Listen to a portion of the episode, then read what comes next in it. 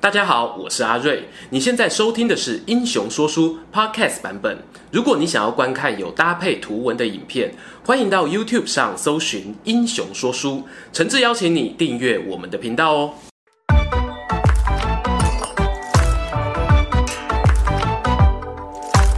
Hello，英雄说书的观众朋友，你们好，我是说书人阿瑞，替大家带来精彩的英雄故事。这支影片呢，我们要来聊到三国的人气王之一曹操曹孟德。跟我一样喜欢玩老派三国游戏的玩家们呢，经常会称呼他是曹胖虎，意思是啊，他的手下呢强将如云哦，你随便组呢都可以组出一支明星队的阵容。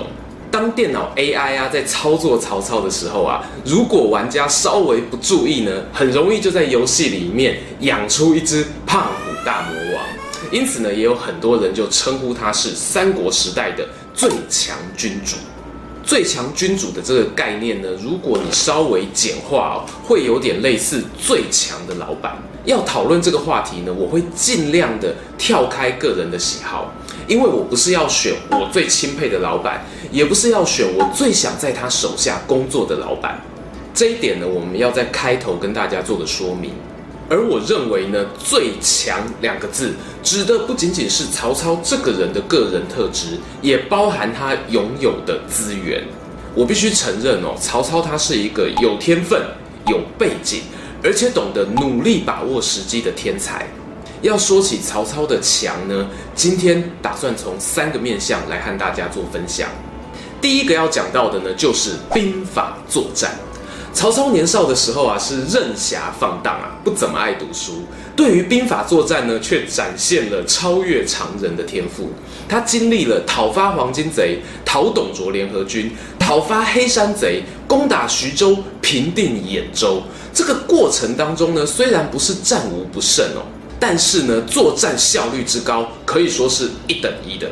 他几乎每一次的作战呢，都会带来领土或者是资源的成长。这一点哦，非常的重要。打仗呢，不能够越打越穷啊。当然啊，讲到作战呢，就不能不提到哦，曹操那一场堪称是人生转捩点的官渡之战。这场战争呢，是东汉末年的三大战役，也是历史上面呢以少胜多的经典教材。有些人说哦，曹操在这场战争当中呢，军队的表现啊，堪比是叶问，一个打十个，以一万比十万的极端差距呢，逆转了袁绍，取得胜利。不过啊，根据专家考证呢，说书人我相信比较合理的说法呢，双方的军力差距啊，应该是一比四左右。不过呢，一个打四个也是很威猛了啦。官渡之战里面啊，最好看的呢，不只有调兵遣将的部分，还有在作战过程当中呢，曹操所展现出来的内心人性面。你会发现哦，他做决策并不是天纵英明，一切都在自己的掌握之中。相反的，曹操内心很清楚，这场战争打下来呢，他跟袁绍不是你死就是我活。曹军阵营这一边呢，已经打到军粮耗尽，内心啊是极度的挣扎。假如退兵呢，之前一路过来的努力啊，都会化为乌有；但如果坚持下去呢，很有可能就要全军覆没。平常啊，总是笑看人生、饮酒高歌的曹操，此刻呢，卸下那一个冷静、理智、果断的外衣，就像是回答不出考卷问题的小孩子。一下子啊发讯息给许昌的荀彧，一下子呢又找来郭嘉两个人苦酒满杯，过一会呢又找来贾诩和他做心理咨商，到底该不该放弃呢？现在放弃一切就结束了。当然很多人都知道这一段历史的结果，曹操呢他最后选择了和袁绍梭哈豪赌一把。啊！我都快没有粮草了，我干脆拼老命也把你的粮草烧光，看谁先饿死。所以呢，他亲自率领了五千名士兵，奇袭袁绍放粮草的大本营乌巢，斩杀了守将淳于琼，取得了关键性的胜利。看到这里哦，我每次都会问自己：如果异地而处，我会怎么选择？可能十次有九次，我都会选择放弃现有的成果，撤退回许昌吧。那毕竟哦，不是玩电脑游戏，赌的呢可是我们真实的性命。当我们翻开历史哦，看曹操作战，他不管是打赢打输，都会展现很迷人的戏剧张力。譬如啊，后来的赤壁之战，尽管是大败撤退，他也能够稳住军心，把扬州军区的伤害减到最低。这一段故事呢，有兴趣的人可以看我们上一支关羽南郡之战的影片。而隔没多久的潼关之战对阵马超，曹操呢又再次展现了敢冲拼第一的性格，他勇渡黄河，抢下了水路的控制权。要知道哦，那一年曹操已经五十七岁了。接着我们要聊到第二点，治国理民，打仗厉害又兼具文学家浪漫性格的曹操，处理公务起来的表现如何呢？从史料上，我们知道曹操呢审批公文是一丝不苟的。在《何魁传》里面就记载啊，如果曹操发现手下官员办事不牢，他往往直接就拿起棍子去体罚哦。传记的主角何魁因为不想要被棒揍羞辱，干脆随身携带毒药。幸好啊，他到寿终正寝的那一天，毒药都没有派上用场。从上述的例子，我们可以看得出来呢，曹操他在面对公领域和私领域的态度呢，是有一套他自己的标准。属下喜不喜欢这一套标准呢，是另外一回事。但至少呢，曹操他的态度不会像是棒球比赛当中的某些主审变形虫好球带一样跑来跑去。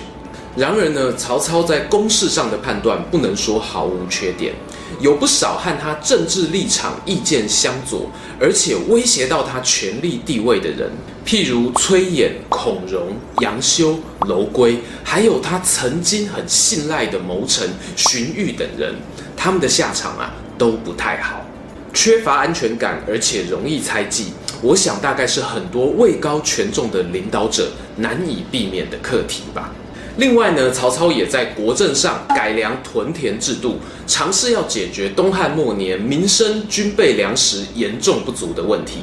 这个制度呢，虽然并非完美，但我认为呢，已经是对症下药，至少是一个及格的政策。之前呢，在曹操是不是圣人那一支影片当中，我们有对于屯田制度做出一些优劣分析，有兴趣的大家呢，不妨参考看看。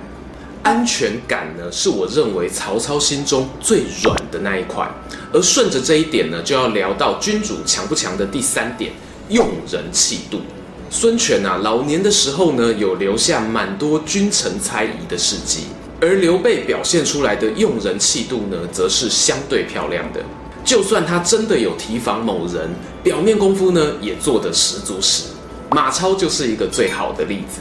不过呢，善猜忌的性格瑕疵啊，并不代表曹操在用人上面就缺乏智慧。相反的，在他成就还没有攀上高峰的时候呢，就已经吸引了不少优秀的部下加入。要找高智力的呢，有像是荀彧、荀攸、郭嘉、陈驭；要找高武力的呢，有像是夏侯渊、曹仁、许褚、典韦；要找行政人才呢，又有陈群、毛玠、钟繇等人。哇，你想想哦，如果你在牌桌上面拿到这一种牌型呢，想要买同花顺子葫芦任君挑选，真的是做梦也会笑啊！大家常说哦，人才是最难取得的资源。曹操呢，他作为领导者，一手好牌并不是天上掉下来的。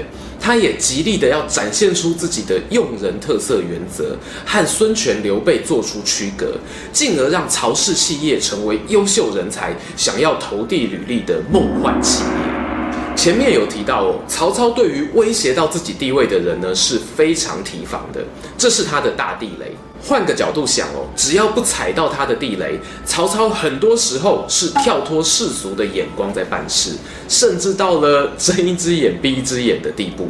譬如啊，曹操在张邈叛变的时期，有个手下叫做毕城，他的母亲被张邈抓走了。曹操很大方的说：“小毕啊，你阿布都被人家抓走了，你想走就走，不用客气呀。”毕城呢，大概以为曹老板是在试探自己哦，当下忙着磕头说：“小毕心里只有老板一个人。”结果他一转头出门，就收拾行囊，投奔张邈而去。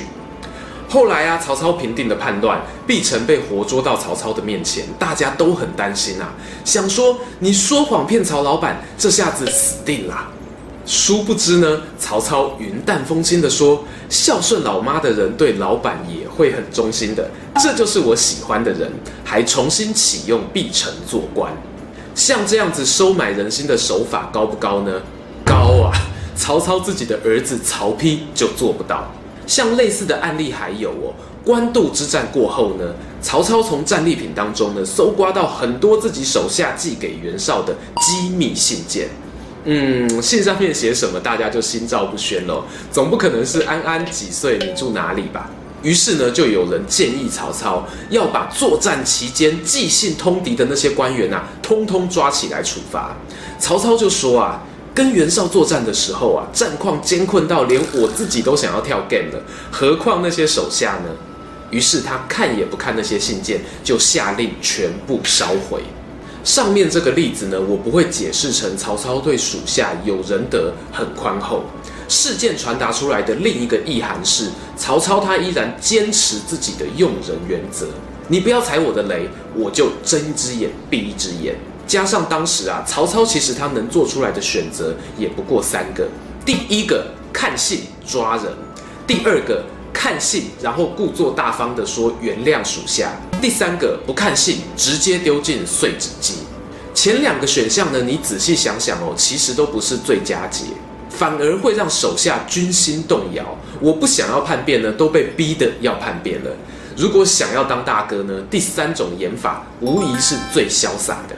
总结来说呢，曹操称得上是三国时期的最强君主吗？严格来说，三国时期的君主呢，我们通常会是指称帝之后的曹丕、刘备、孙权，还有他们的继承人。但就算啊，我们把东汉末年的军阀马腾啊、刘表啊、袁绍这些人通通算进去，你会发现啊，曹操的作战智慧，还有他运用资源的效率，以及收拢人心的领导统御能力，几乎都是名列前茅。我可能会因为有曹操的某些价值观、权谋手段而讨厌他，但是坦白讲，我完全不想看到这样的人变成自己的对手。而最终呢，曹操也成为后人翻开《三国志》第一卷《魏书武帝纪》的男主角，因为他值得。今天的故事说到这边，如果喜欢这一则影片，欢迎订阅我们频道收看最新消息。已经订过的朋友，别忘了打开小铃铛，才不会错过精彩影片哦。想看更多有趣文章，也欢迎到英雄故事粉丝团按赞加分享。这里是英雄说书，我们下次再见，拜拜。